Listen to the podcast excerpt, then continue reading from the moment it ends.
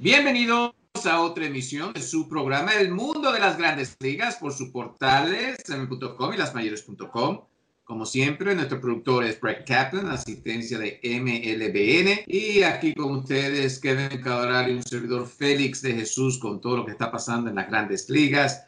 Ya estamos en los campos de entrenamientos. Eh, por fin firma Jackie Bradley Jr., eh, los Red Sox con movimientos también y una lesión eh, o una baja sensible, una lesión a Framber Valdez, vamos a entrar en eso. También cirugía para el manager del equipo de los Yankees, Aaron Boone, eh, y no era esperado, pero definitivamente ya se ha recuperado, pero vamos a hablar sobre lo que, de qué se operó Aaron Boone hace unos días. también en lo que tiene que ver con las grandes ligas y la asociación de jugadores y han llegado a un acuerdo en lo que se refiere al bateador destinado, a más juegos en la postemporada y también en nuestra previa de la Liga Americana, la División Central. Sin más preámbulo, vamos a darle la bienvenida a Kevin Cabral. ¿Qué tal, Kevin? Saludos, Félix, para ti, para todos los amigos oyentes que cada semana sintonizan el mundo de las grandes ligas. Como siempre, un placer poder compartir con, contigo y con todos ellos.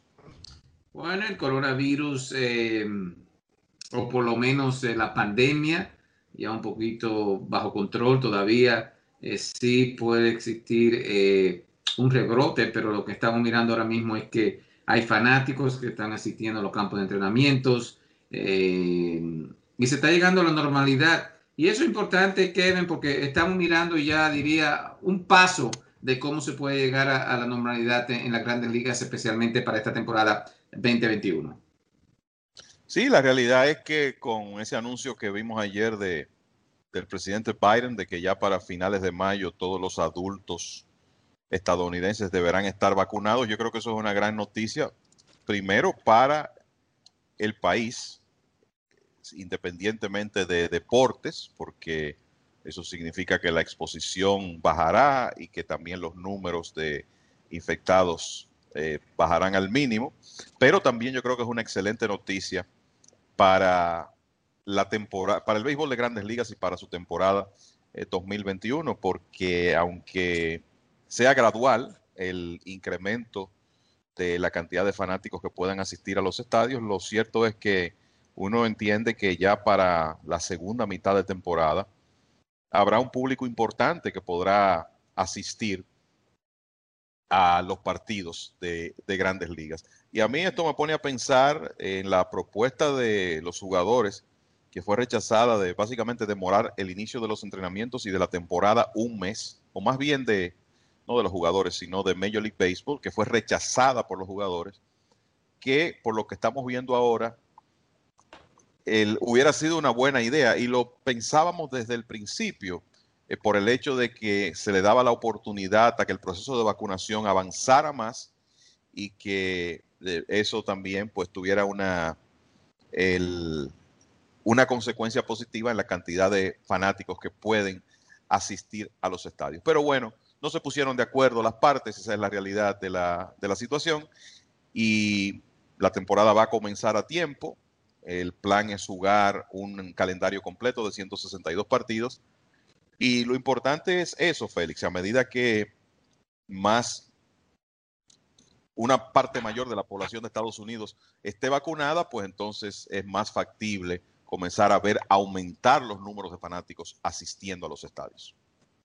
Hay algunos eh, estados, vamos a decir así, que se quieren adelantar, el caso de eh, por tomar un estado, eh, Texas, que quiere no básicamente ya no usar la mascarilla.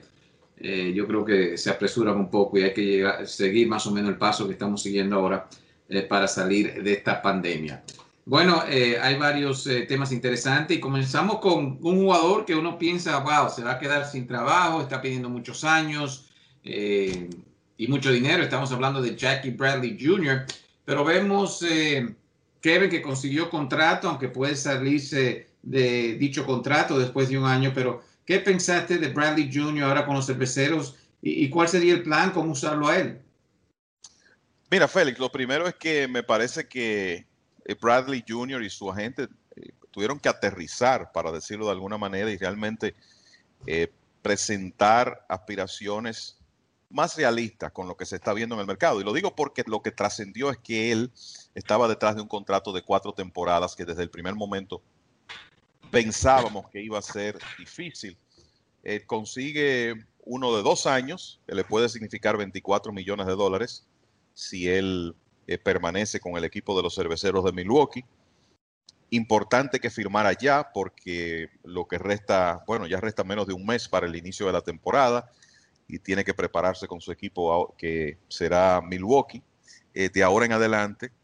Y la verdad es que me parece que finalmente él consiguió el contrato que estaba ahí para él desde el principio del proceso. Claro, los jugadores aspiran a un tipo de acuerdo y a veces tienen que tomar eh, otro. Justin Turner, por ejemplo, firmó por dos años con los Dodgers. Se supone lo que trascendió es que también aspiraba a cuatro y algo similar se da con Jackie Bradley Jr., que ciertamente es uno de los mejores jardineros centrales defensivos del béisbol y viene de una buena temporada, recortada.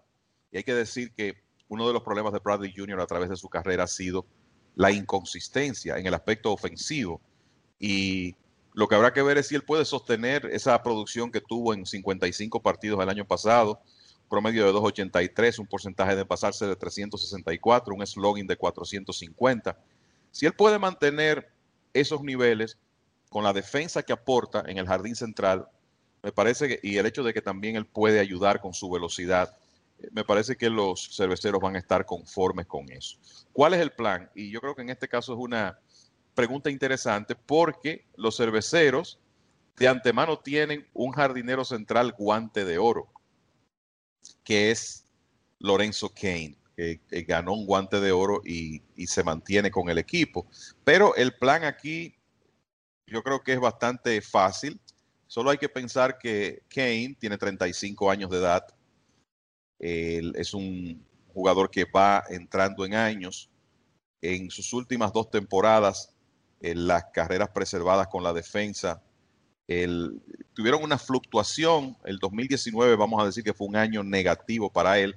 Y la realidad es que en la temporada pasada hay que recordar, eh, uno ni puede ver esas estadísticas porque Kane solo jugó cinco partidos y después tomó la decisión de no seguir participando por el COVID. Pero él venía de una temporada, un par de temporadas de hecho, con números negativos como jardinero central en carreras preservadas con la defensa. Y lo que tú esperas es que un jugador de su edad, por más atlético que sea, pues pierda un paso. Jackie Bradley es unos años más joven, para ser exactos, unos cinco años más joven. En sus últimas tres temporadas completas, tiene en 2018 tuvo dos carreras preservadas con la defensa y el año pasado, por ejemplo, tuvo cinco positivos. Lo que quiere decir que el, eh, yo creo que es bastante lógico el plan de que Bradley se asuma la responsabilidad de ser el jardinero central de los cerveceros. Kane se moverá a una esquina, a una esquina, probablemente la derecha. Eso va a fortalecer la, la defensa del outfield en general de los cerveceros, que tienen como su otro jardinero, un candidato a premio de jugador más valioso como Christian Yelich. O sea que no hay dudas que se fortalecen. Y es interesante cómo el equipo de Milwaukee fortalece su línea central. Firmaron a Colton Wong, que es un intermedista guante de oro. Tienen a Bradley en el jardín central, guante de oro. Y ya sea Orlando, Orlando Arcia o Luis Urias, sobre todo si es Arcia el que juega en el short, pues también van a tener un, torpedero que está llamado a ser por encima del promedio. O sea que se ve mejor la defensa de, los cerveceros definitivamente al conseguir los servicios de Bradley. Bueno, un golpe duro para el equipo de los Astros de Houston en playoffs, en la postemporada. Eh, el año pasado vimos eh, que se destacó el zurdo dominicano eh, Franbert Valdés, Kevin, pero hoy recibimos noticias que tiene una fractura en la mano, uno de los dedos en la mano izquierda. Y wow, qué golpe duro para este equipo de, de Houston de eh, los pronósticos no es que va a perder tres, cuatro semanas, sino posiblemente el año completo. Sí, que fue lo que nos sorprendió, porque mira, Lindor, el Valdés es golpeado por un batazo de Francisco Lindor el martes. Después del partido comparece ante la prensa y dice que se siente bien, que está bien. Sin embargo, al día siguiente se habla de fractura y ahora se habla de que lo que se recomienda en esa fractura que tiene en el dedo anular es cirugía y que esa cirugía podría significar que esté fuera por toda la temporada. Normalmente una fractura en un dedo, tú no vinculas eso con una ausencia tan larga, pero hay que entender que para un lanzador los dedos de su mano de lanzar son demasiado importantes. de hecho, hacen muchísimo esfuerzo los dedos de un lanzador.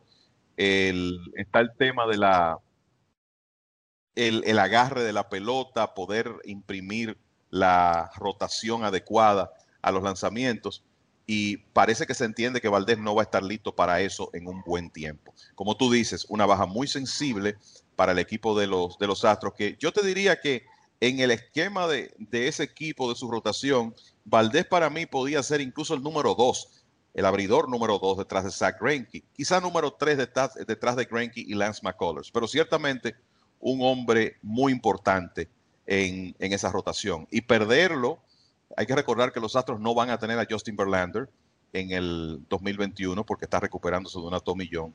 Eh, eh, esto es serio, es un golpe importante para, para el equipo de Houston que tiene una serie de brazos jóvenes muy interesantes como Cristian Javier, José Urquidi, Forrest Whitley, pero Valdés era un hombre con el que ellos contaban para tirar una buena cantidad de entradas y conseguir en un calendario de 162 juegos, digamos, 12, 15 victorias.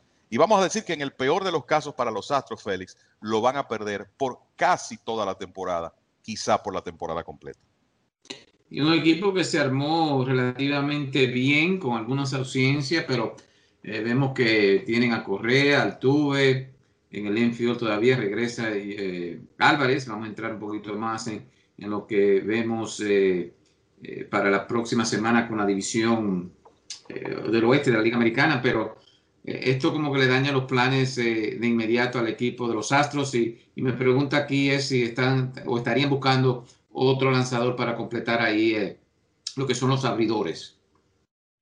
Mira, es muy posible y un nombre que me viene a la mente, porque no queda mucho en el mercado eh, en, este momento, un nombre que me viene a la mente es, el de Jacob Dorisi, que puede que sea el abridor de más nivel que todavía está sin trabajo. Eh, está Aníbal Sánchez también en la agencia libre, pero Sánchez está ambivalente eh, sobre lo que va a hacer en la temporada por el tema de, del COVID-19 Está Mike Leake en una situación similar a la de Sánchez. O sea que me parece que si realmente los Astros van a ir al mercado a tratar de fortalecer su rotación, Odorizzi es la mejor opción que está disponible. Por ahí está también Jeff Samarja y hay otros nombres. Gio González firmó recientemente. Así que si en realidad están dispuestos a hacer la inversión, Félix, me luce que Odorizzi debe ser el blanco. Mm, slim picking, como se dice eh, que mencionamos aquí lo de Jackie Bradley Jr. ¿Queda algún agente libre ahí que uno esperaba que iba a ganar buen dinero y, lo hemos visto en años anteriores donde se quedan afuera y, básicamente firman muy tarde en la temporada? Eh, ¿O con Bradley Jr. ya todos los agentes libres eh, de nombre ya han firmado? Mira, Félix, el, en realidad Bradley Jr. en este momento era, era el más importante de, de los que estaban disponibles. Pero hay que decir que todavía está sin trabajo Michael Franco, que tuvo una buena actuación, relativamente buena actuación con los Reales de Kansas City en la temporada pasada. Y obviamente Edwin Encarnación, que ha sido uno de los bateadores de poder más importantes del béisbol, vamos a decir que en la última década.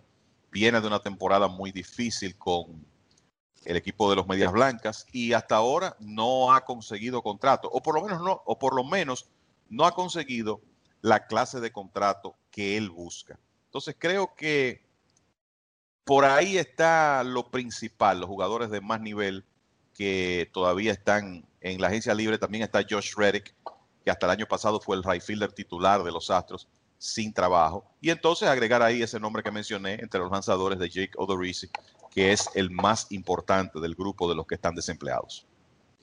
Bueno, mirando, eh, Kevin, eh, los eh, Medias Rojas firman a Dani Santana. Puede ser un baratillo. Santana, su última buena temporada fue con Texas, ¿no? ¿Hace dos años o, el, año, pasado se destacó?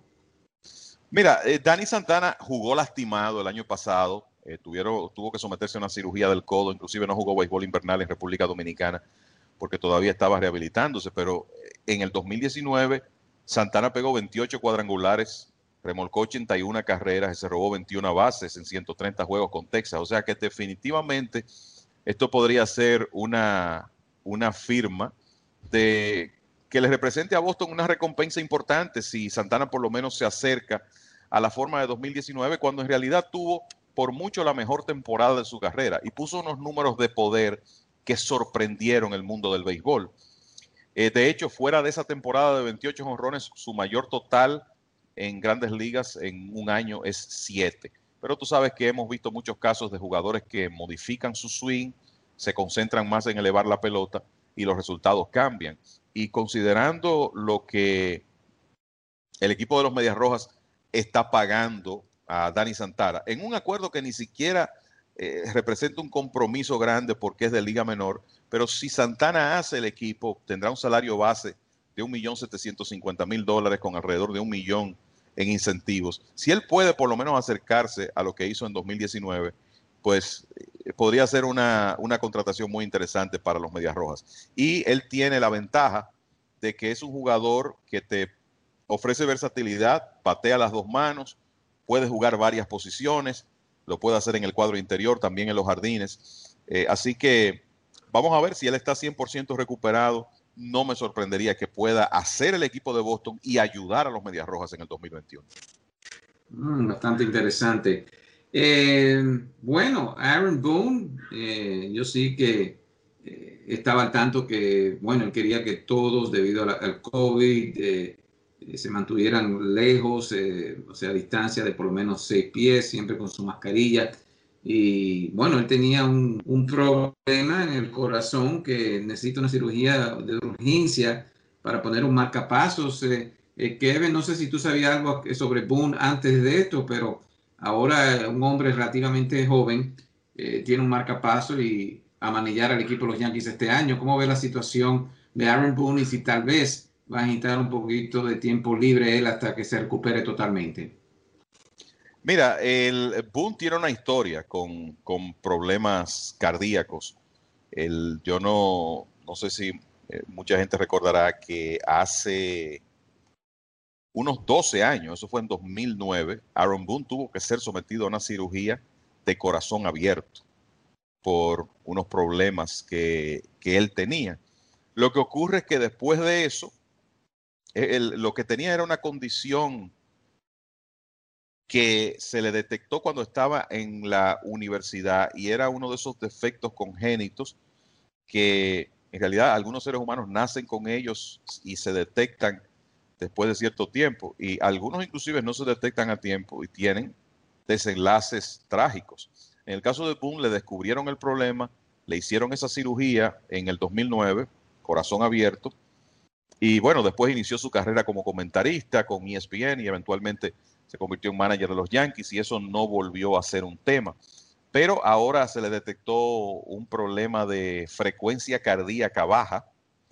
Él aparentemente se había estado quejando de baja energía, tenía una serie de síntomas y lo que se le descubrió, fue ese problema con su frecuencia cardíaca que necesitaba la colocación, instalación de un marcapasos para resolver el problema. Lo que se dice, lo que he podido leer y escuchar, Félix, es que con los avances de la medicina eh, hoy en día, eh, bueno, la cirugía fue ayer, fue un éxito, boom, eh, se está recuperando, está de buen ánimo y aunque se habla de una licencia médica indefinida, a mí no me sorprendería que Boone, que es un hombre joven, apenas 48 años, más temprano que tarde esté con el equipo de los Yankees. Eh, me parece que estamos en entrenamientos, estoy seguro que los Yankees tienen personal para correr el proceso de los entrenamientos de manera eficiente sin que su manager esté ahí. Y quizá lo que más conviene a los Yankees es que él tenga el mayor descanso posible durante los entrenamientos. El coach de banca venezolano Carlos Mendoza se ha quedado al frente del equipo mientras tanto. Y me parece que lo más conveniente para los Yankees es que él descanse lo más posible en estas próximas semanas y entonces ver si los médicos le dan la autorización para que él comience la serie regular ya dirigiendo el conjunto. Pero eh, obviamente eso va a depender de su evolución y de lo que opinen los, los que tienen que tomar las decisiones aquí, que son sus médicos. Bueno, en la segunda parte vamos a entrar con lo que es la previa de la Liga Americana, División Central. Eh, pero Kevin, para cerrar aquí este primer capítulo, eh, vemos que todavía no hay movimiento en lo que se refiere a conversaciones entre eh, grandes ligas y la Asociación de Jugadores de Grandes Ligas, por lo menos para esta temporada. Eso todavía ha quedado al aire. ya estamos llegando a un día donde van a tener que decidir, ¿no? en lo que se refiere a que si se va a expandir la postemporada, que si vamos a tener bateador destinado en la Liga Nacional.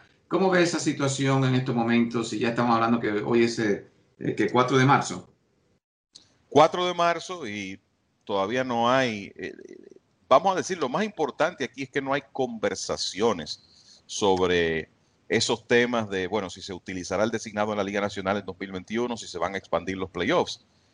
Entonces, eh, la, impresión que da es que vamos a tener playoffs con 10 equipos y que no habrá designado en la Liga Nacional en el, en el 2021 y que estas cosas entonces ya podrían definirse en las conversaciones del próximo eh, pacto colectivo que hay que firmar antes de que se juegue béisbol en 2022. Claro, siempre existe la posibilidad de una, un acuerdo de última hora, lo hemos visto en otras ocasiones, pero por ahora por ahora lo que tenemos es, y esto es de acuerdo a un reporte de Evan Drelich de The Athletic, que está muy cerca, siempre muy informado de todo lo que está pasando con el, vamos a decir, la parte de negocio de, del béisbol de grandes ligas y las relaciones laborales entre dueños y jugadores, pues lo que dice Drelich es que no hay conversaciones y por eso uno eh, piensa que si es así, pues es muy posible que en 2000 21 se juegue con el mismo esquema en cuanto a playoffs y bateador designado, en este caso la no utilización del designado en la Liga Nacional, que habíamos visto antes de 2020. Hmm, vamos a ver entonces qué pasa ahí esta temporada 2021. ¿Le daríamos dos semanas más para decisión? Eh, Kevin, ¿tú piensas? Yo diría que sí, Félix. Tú sabes que lo del designado eh, por ejemplo, es una decisión que en realidad se puede tomar a última hora. Lo de la expansión de los playoffs quizás es un poco más complicado porque entiendo que habrá un tema económico que tratar también ahí. O sea que yo pienso que sí, que si se va a producir algún cambio, eso tiene que llegar en no menos, eh, en no más de dos semanas. Bueno, tenemos que hacer una pausa, pero al regreso entonces vamos a tocar lo que es eh, la división central de la Liga Americana, Chicago, eh, que dio ese brinco el año pasado eh, jugando mejor béisbol, tiene varios prospectos ahí interesantes. los mellizos tampoco quieren ceder la división, al igual que los indios de Cleveland, ya los reales un poquito atrás, al igual que los tigres, pero aquí con que vamos a desarrollar todos los equipos en la división central de la Liga Americana. Pero antes... Brett, vamos a una pausa y ya regresamos con mucho más aquí en el mundo de las grandes ligas.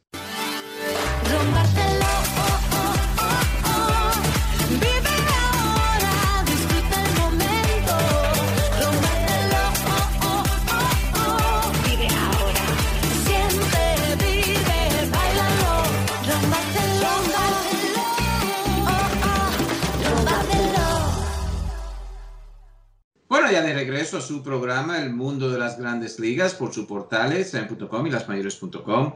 Eh, recuerden, se puede bajar el programa vía Google Play, al igual que el Apple Store. Busquen ahí el podcast El Mundo de las Grandes Ligas y semanalmente pueden escuchar el programa y quedan los otros programas grabados ahí para entretenerlos a ustedes eh, durante el día. Eh, bueno, Kevin, entramos a lo que es la Liga Americana, División central, los mellizos de Minnesota tratando eh, de mantener su equipo ahí compitiendo, eh, firman de regreso a Nelson Cruz, eh, varios otros jugadores, también el equipo de los Medias Blancas de Chicago no se duermen y firman otros jugadores este año para seguir mejorando, y el equipo de los Indios de Cleveland pierden al Lindor, pero es un equipo que todavía tiene picheo, y ya los Tigres, los Reales, un poquito más atrás, eh, vamos, eh, ahí Kevin, escoja el equipo que quiera para comenzar aquí eh, este análisis de la división central de la Liga Americana. Bueno, el, que voy a escoger el que más me atrae, el que más me llama la atención en este momento, que es los Medias Blancas de Chicago. Los Medias Blancas en ese calendario de 60 juegos del año pasado jugaron 10 por encima de 500, 35 y 25 quedaron en segundo lugar a un juego de Minnesota empatados con Cleveland, en lo que fue una lucha interesante por ese primer lugar que básicamente perdió lustre porque los equipos eh, clasificaron para los playoffs. Y para los Medias Blancas, eso fue un paso importante de esa renovación en la que ellos están inmersos. Y eh, lo interesante es que hicieron unos movimientos puntuales que fortalecieron las debilidades más claras del equipo. Desde Texas adquirieron a Lance Lynn, que va a ser el abridor número 3 en la rotación y ahí le va a dar profundidad. Y Lynn es uno de esos lanzadores que no son muy comunes en esta época, que uno llama come innings. Un hombre que, si tú revisas temporadas completas, tiene una racha de unos ocho años consecutivos ganando por lo menos 10 partidos, ganando cifras dobles. Y tuvo una buena actuación con Texas el año pasado, con marca de 6 y 3. Y de hecho, venía de sorprender la temporada anterior cuando ganó 16 partidos y ponchó 246 bateadores en 208 innings y un tercio. El, eh, además de Lynn, consiguieron a Liam Hendricks, que básicamente ha sido quizá el mejor relevista de la Liga Americana en los últimos dos años. Ha estado extraordinario con Oakland y llenaron un hueco en el right field con la adquisición de Adam Eaton. Pero eh, lo que llama la, la atención principalmente de este equipo, Félix, es el núcleo ofensivo que tiene. José Abreu viene de ser jugador más valioso, es el jugador veterano, el, el líder de ese grupo, pero entonces tú te juntas con ese talento, Tim Anderson, Eloy Jiménez, Luis Robert, Joan Moncada. Eh, agrégale a eso ya jugadores más veteranos como el caso de Eaton y de Yasmani Grandal y la posibilidad de que Andrew Vaughn es uno de los principales prospectos ofensivos del béisbol, un hombre que tuvo una tremenda carrera en el béisbol de la NCAA y que parece que no va a necesitar mucho tiempo en ligas menores. De hecho, ayer lo vi conectar un cuadrangular enorme y ya está comenzando a sonar alrededor del campo de entrenamientos de Chicago la posibilidad de que Bond se quede con el equipo y sea el designado y ocasional inicialista cuando Abreu esté designado en ese equipo de los Medias Blancas. Para mí, con ese núcleo ofensivo, ese equipo debe terminar entre los líderes en carreras anotadas de la Liga Americana, ni más ni menos. Ahora tienen mejor picheo.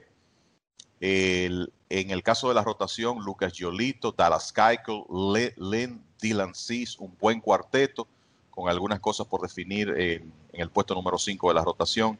Y Hendricks encabezando un bullpen que va a tener múltiples armas, porque Michael Kopech otrora super prospecto de Boston, un hombre con una bola rápida de 100 millas, que está regresando de una Tommy John, por lo menos va a iniciar la temporada lanzando desde el bullpen para los Medias Blancas. Y lo mismo va a ocurrir con Garrett Crochet, el lanzador zurdo que subió de la Universidad de Tennessee a grandes ligas el año pasado y que estaba de manera rutinaria tirando 100 millas por hora desde el bullpen en las salidas que tuvo con los Medias Blancas. O sea que ese es un equipo que ha mejorado su picheo, tiene un tremendo núcleo ofensivo, es un núcleo joven en su gran mayoría y me parece que es el equipo del futuro de esa división.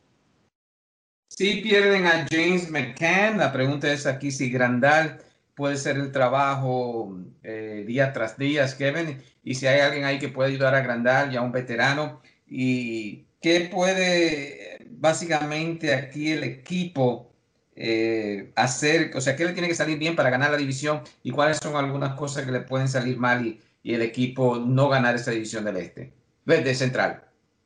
Mira, yo creo que lo que tiene que salirle bien a, los Medias Blancas es que su picheo responda, porque eh, a menos que no tengan un carnaval de lesiones, ese equipo va a batear. E, es tan sencillo como eso. El, equipo va a batear y ya lo demostraron el año pasado. Entonces, para mí la clave es esa, el que puedan, eh, el picheo, sobre todo los abridores que mencioné, puedan mantenerse saludables y lanzar de manera regular, tomar su turno en la rotación eh, de manera regular. Creo que, ahí va a estar la clave para el equipo de, los Medias Blancas. En cuanto a la profundidad de la posición de receptor, mira, se sabía que lo de Grandal y McCann juntos era un asunto insostenible a largo plazo. McCann, desde que tuviera la oportunidad de declararse agente libre, iba a buscar eh, un equipo donde él fuera regular porque tiene las condiciones para eso.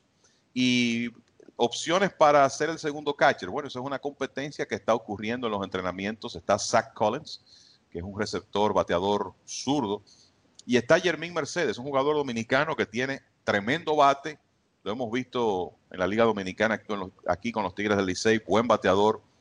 Eh, lo que hay que ver es si tú normalmente buscas un receptor número dos cuya fortaleza está en la defensa y hay que ver si Mercedes enseña suficiente defensivamente hablando para hacer el equipo de, los Medias Blancas. El Grandal, hay que recordar, Félix, que en su último año antes de firmar con los Medias Blancas, jugó 153 partidos con Milwaukee.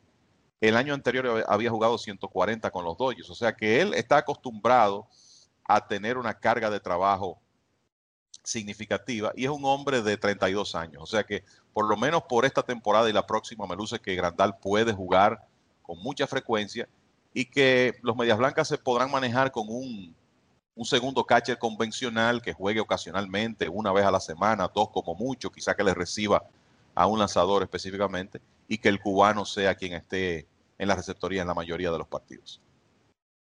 Bueno, un equipo que piensa batallar con los White Sox eh, son los mellizos de Minnesota, quieren eh, su cerrador.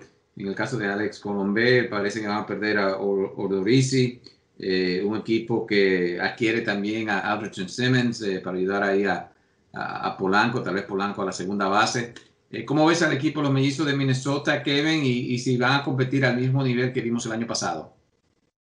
No, a mí me parece que, que sí, que en realidad los mellizos tienen el material para, para competir nuevamente.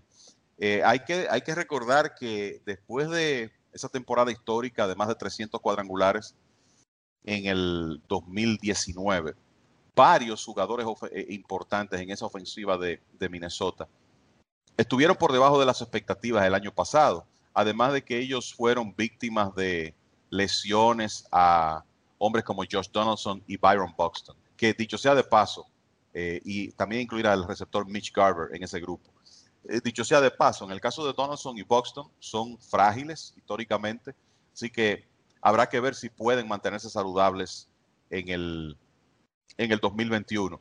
Pero el punto es que hay hombres ahí llamados a ser más productivos este año. La ofensiva dependió mucho de Nelson Cruz en la temporada pasada y hombres como Miguel Sanó, Donaldson, Max Kepler, el mismo Buxton, Alex Kirillov, que es un jugador joven que eh, me parece que eventualmente va a ser el sustituto de Eddie Rosario en el jardín izquierdo. Todos esos hombres, eh, el mismo Jorge Polanco, sabemos que tienen un techo más alto ofensivamente que lo que demostraron el año pasado. O sea que eso está dentro de lo posible, que veamos unos mellizos que en realidad produzcan más ofensivamente que en 2020. Y claro, para ellos va a ser muy importante que Nelson Cruz siga burlándose de la edad que tiene y poniendo esos tremendos números ofensivos. Eh, la, rotación eh, se ve bastante bien. Yo creo que es comparable a la de los Medias Blancas. Tienen a José Berríos, a Kenta Maeda, que fue todo un estelar el año pasado. Maeda estuvo excelente con seis victorias, una derrota y 2.70 de promedio de carreras limpias, casi 11 ponches por cada nueve entradas. Vamos a ver si puede hacerlo en una temporada completa. Tienen a Michael Pineda saludable, firmaron a Jay Happ y una serie de hombres que van a estar peleando ahí por el quinto puesto en la rotación. Y como tú decías, Alex Colomé, que ahora asumirá el rol de Taylor Rogers como cerrador del conjunto. Lo interesante es que los mellizos todavía tienen a Rogers, que es un buen relevista zurdo, tienen a Tyler Duffy, al dominicano Jorge Alcalá, firmaron a Hansel Robles. O sea que tienen bastantes piezas en su bullpen también. Así que eh, definitivamente los mellizos deben, deben estar en competencia. Y te voy a decir algo entrando en los indios de Cleveland. Mucha gente está descartando a los indios porque cambiaron a Francisco Lindor. Y la realidad es que ellos van a necesitar que la ofensiva mejore y van a necesitar tener más producción de su outfield. Pero cuando usted tiene picheo, usted siempre tiene oportunidad de competir. Y ese cuarteto de abridores de, Cleveland, Shane Bieber, Aaron Civali, Zach Plisak, Tristan McKenzie, todos drafteados y desarrollados por el equipo de Cleveland.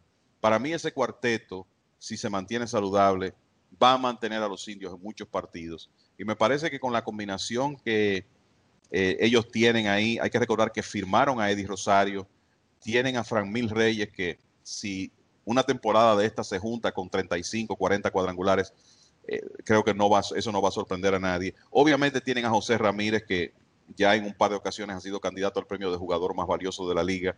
Está Met Rosario, que llegó desde los Mets, retuvieron al intermedista César Hernández. Eh, está Josh Naylor, que es un bateador zurdo de mucho talento que llegó desde San Diego el año pasado.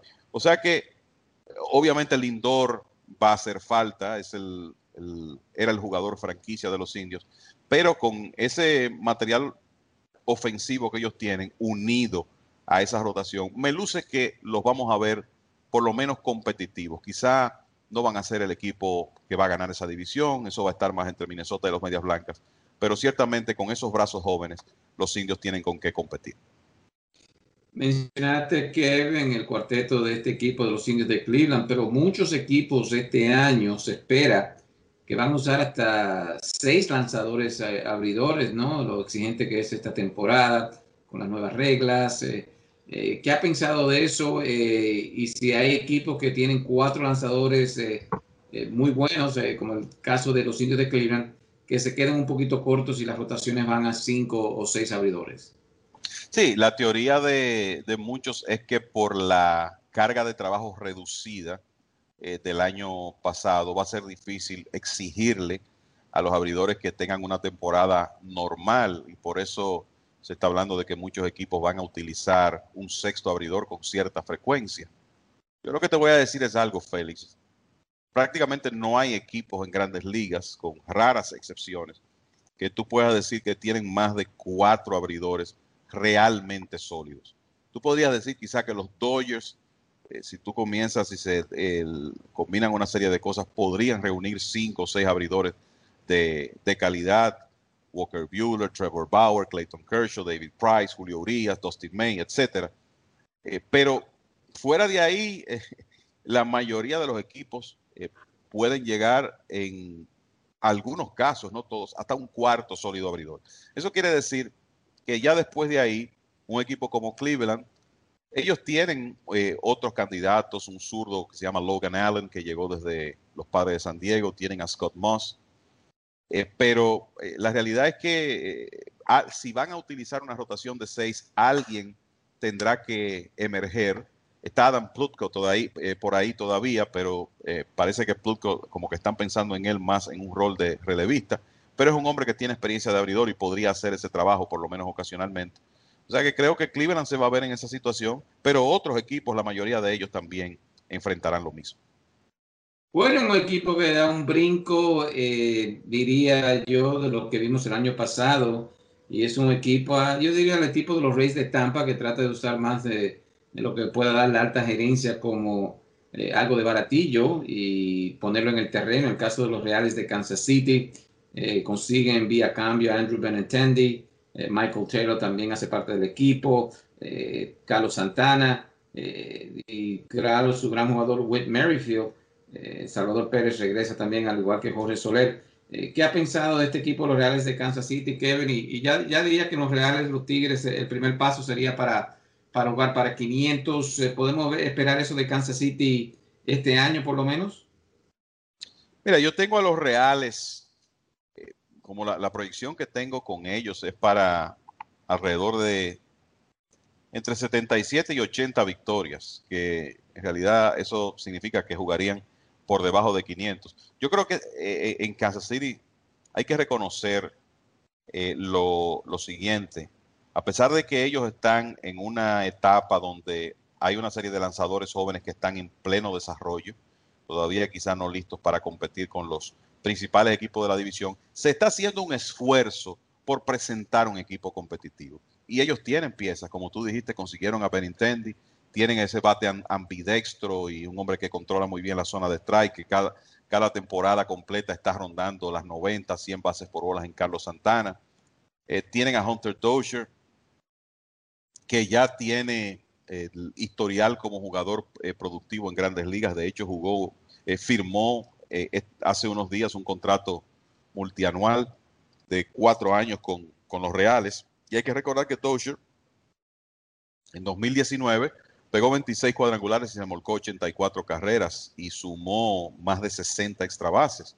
O sea que es un jugador que va a ser importante en, esa ofensiva. Y cuando tú piensas en Dozier, Carlos Santana, Jorge Soler, lo que pueda aportar Whit Merrifield, que es un muy buen bateador, un jugador que me parece que si estuviera el día que juegue en un equipo contendor, yo creo que se va a valorar más eh, el trabajo que puede hacer Merrifield, que es un jugador versátil, que vamos a decir, es un tipo de jugador que no abunda mucho en esta época, porque es un bateador de promedio, un hombre que fue líder en hits de la Liga Americana en 2018 y 2019. Te va a conseguir entre 12 y 15 cuadrangulares, pero además de eso te va a conectar 40 dobles, va a robarse una cantidad de bases importantes. Es un jugador que hace muchas cosas para ayudar a un equipo a ganar y que de nuevo un contendor eso se notara más. Pero lo cierto es que con Merrifield, Carlos Santana, Salvador Pérez, Hunter Dozier, por lo menos hay un medio de la alineación bastante representativo ahí. Obviamente Jorge Soler también. Eh, un jugador que tiene un techo altísimo, que no, porque no logra juntar las cosas, tiene, ha tenido problemas para mantenerse saludable, es el dominicano Adalberto Mondesi eh, si Mondesi en realidad puede usar esas herramientas que tiene, eh, podríamos ver un jugador que alcance eh, estrellato en grandes ligas, porque las condiciones están para eso. Y en el caso de la, de la rotación, como decía, ellos adquirieron a Mike Miner, pero el futuro de los Reales de Kansas City depende más del desarrollo de lanzadores como Brad Keller, Brady Singer, Chris Bubik, una serie de, lanzadores jóvenes que ellos tienen que van a ser muy importantes en el futuro de la franquicia. Esto nos deja entonces con los Tigres de Detroit, Kevin. Han perdido dos o tres años eh, ahí eh, su presidente Ávila en conseguir lanzadores y, todavía como que no han pagado el fruto que ellos necesitan. Eh, perdieron 114 juegos en el 2019. Hay algunas piezas. Spencer Torkelson puede ser algo donde ellos pueden ya tener un, un núcleo, pero ¿qué ha visto del equipo de los eh, Tigres de Detroit y qué estaríamos mirando aquí como un jugador que puede sorprender eh, y ya verse como un jugador establecido en las grandes ligas? Mira, el, equipo de Detroit, para mí va a ser, este va a ser un año interesante para ellos porque lo más importante es que me parece que van a darle cabida a sus lanzadores jóvenes. Casey Mize, Tariq Skubal, Matt Manning. Esos hombres es muy probable que estén en la rotación del equipo de Detroit. Y en realidad ese es el futuro de, esa franquicia, como esos hombres se desarrollen. Eh, obviamente hay otros lanzadores más veteranos ahí. Eh, han firmado a José Ureña y Julio Teherán en las últimas semanas, que son ya dos hombres con experiencia abriendo juegos en grandes ligas. Tienen a Matthew Boyd, Michael Fulmer va a tratar de regresar de, un par de años básicamente perdidos por lesiones, pero ver cómo se desempeñan esos brazos jóvenes de los Tigres de Detroit creo que va a ser lo más atractivo de, ese equipo.